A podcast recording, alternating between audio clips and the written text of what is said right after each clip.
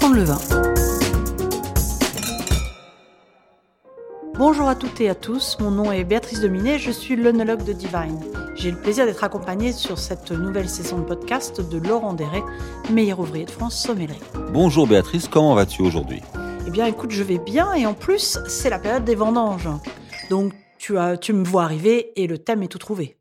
Ah oui, je vois que l'onologue que tu es, qui aime les vinifications, qui connaît tout du raisin, du vin, de sa partie technique, c'est le moment où, où dans les caves, ça commence à beaucoup bouger. Et nous aussi, les, les sommeliers, les gens de la restauration, les amateurs de vin, tout simplement, on est quand même conscient que ces vendanges, c'est le moment de la récolte annuelle où le vigneron va ramasser ses, ses raisins et nous offrir le mieux, le meilleur vin possible. Donc, euh, c'est effectivement un moment fondamental dans l'histoire annuelle du vin. Eh oui, un bon vin sans un bon raisin, ça n'est pas possible. C'est la base de tout. Alors c'est vrai que euh, sur nos climats, euh, en tout cas sur, euh, sur la France, sur l'Europe, on vendange vers le mois de septembre. Mais n'oublions pas que toute une partie des récoltes dans le monde se font aussi à une autre période dans l'hémisphère sud où on vendange plutôt pour chez notre printemps à nous vers le mois de mars.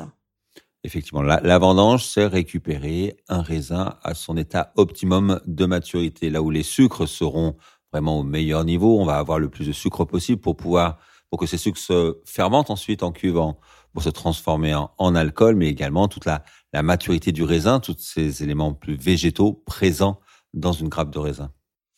Voilà, il y a ce qu'on appelle le banc euh, des vendanges qui est publié, c'est-à-dire que quand vous êtes dans une région, vous pouvez pas décider, euh, tout ça parce que vous pensez que vos raisins sont arrivés à maturité, de démarrer. Il y a quand même une date officielle de démarrage de vendange et évidemment, elle est faite en fonction de chaque appellation. On ne démarre pas les vendanges partout euh, au même moment. Et puis ça, ce sont les vendanges classiques, mais évidemment, ça n'est qu'un début. Après, vous pouvez démarrer quand vous voulez, même 15 jours après, même 3 semaines après. Et quand on parle de vendange tardive, forcément, là, on sera dans des dates beaucoup plus lointaines.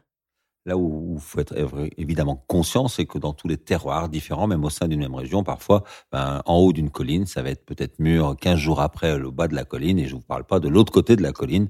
Il y a cette notion d'appellation, cette notion de terroir, et les degrés de maturité n'arrivent pas en même temps dans tous les terroirs, et en même temps, n'arrivent pas en même temps sur tous les cépages. Certains cépages mûrissent plus vite, sont plus précoces, d'autres plus tardifs. Et tout cela va être décalé. Donc les chardonnays ne sont pas vendangés en même temps que les pinots noirs, qui ne sont pas vendangés en même temps que les gamay. Et même si nous sommes un vigneron de Bourgogne, à avoir ces trois cépages. Donc ce qui oblige souvent les, les vignerons à, à jongler entre tout cela. Et le degré de maturité, ce moment optimal, va complètement différer d'un cépage à l'autre. Tout à fait. Et donc l'idée, c'est que pour le vigneron, pour euh, le maître de chai, pour l'œnologue, c'est d'aller regarder, euh, d'aller goûter. Ça se refait de plus en plus. Pendant un moment, on avait un petit peu perdu cette habitude, mais on retourne dans, les vignobles et on regoute le raisin. Et puis parce que finalement, le goût de la personne, euh, elle la remplacera jamais. Une machine ne pourra pas le remplacer. Et il y a cette, cette appréciation par le goût qui fait que, eh bien, on va dire, eh bien, ok, là, je pense qu'on est bien on a évidemment la sucrosité qui va nous permettre de transformer en effet ces sucres en alcool lors de la fermentation alcoolique, mais on a aussi des acidités qui sont bien maîtrisées. Euh, est-ce qu'elles sont juste bien? Euh, Les années où il fait très chaud, faire attention à ce que les acidités n'aient pas trop baissé, puisqu'on dit souvent que dans un vin blanc, eh bien c'est la colonne vertébrale du vin blanc, c'est ce qui lui permet de tenir dans le temps. Donc toujours cet équilibre sucre-acide. Et puis si on parle de rouge, eh bien c'est la maturité phénolique, donc les tanins, euh, qui donnent une belle structure. Et en effet, un vin avec beaucoup de structure, c'est bien. Mais si ce sont des tanins qui ne sont pas mûrs, on va avoir ces côtés un peu végétaux qui peuvent paraître désagréables en bouche. Exemple typique, hein, on, a souvent vu, j'ai souvent vu des vignerons aller goûter les pépins aller vérifier que les pépins soient mûrs pour vous dire que la sucrosité ne suffit pas. La maturité, c'est pas seulement ramasser un fruit quand il est assez sucré, c'est vérifier que le pépin qui n'est en soi pas très intéressant dans la vinification, parce qu'il dégage souvent de l'huile s'il est pressé, mais euh, voir sa maturité, c'est se dire que ces éléments-là sont, mûrs, sont arrivés à maturité, et donc cette maturité phénolique commence à arriver euh, au top, au top pour nous, pour nous, amateurs de vin rouge qui voulons des tanins les plus nobles possibles. Et oui, plein de petits éléments comme ça.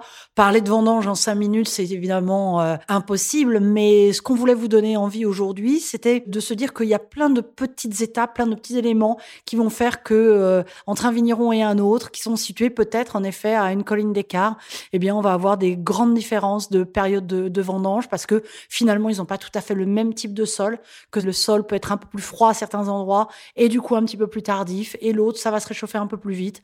Et finalement, on est très proche, mais on vendange pas aux mêmes périodes. Et on vendange pas toujours non plus de la même manière. Hein. Pour parler rapidement, il y a des vendanges parfois manuelles, d'autres mécaniques. Tous les sols ne le permettent pas, toutes les appellations ne le permettent pas. On sait que les vendanges mécaniques altèrent un petit peu plus le raisin. Les vignerons préfèrent souvent les vendanges manuelles, mais beaucoup plus coûteuses. Donc il y a toujours également un équilibre à trouver dans tout cela. Oui, tu as raison, tu parlais d'endroits où ça ne le permet pas. Je pense à pas loin de chez toi, en côte euh, vu les, la pente qui se trouve, je pense que ce serait impossible de mécaniser. Donc ça, c'est un, un choix topographique, tu as bien raison. Et en Beaujolais non plus, on n'utilise pas la machine à vendanger pour des raisons de macération. On utilise la macération carbonique souvent pour faire des vins où on ne veut pas que les baies soient éclatées. Donc il faut aussi bien les ramasser à la main. Donc voilà, plein de raisons que les vendanges sont un petit peu différentes partout dans le monde, mais toujours un moment d'effervescence dans les vignobles car c'est le signe d'un nouveau millésime qui arrive. Bah écoute Laurent, je crois que je peux rien rajouter après cette magnifique conclusion. Donc euh, je te donne rendez-vous et je vous donne à tous rendez-vous très bientôt pour un nouveau podcast. À bientôt.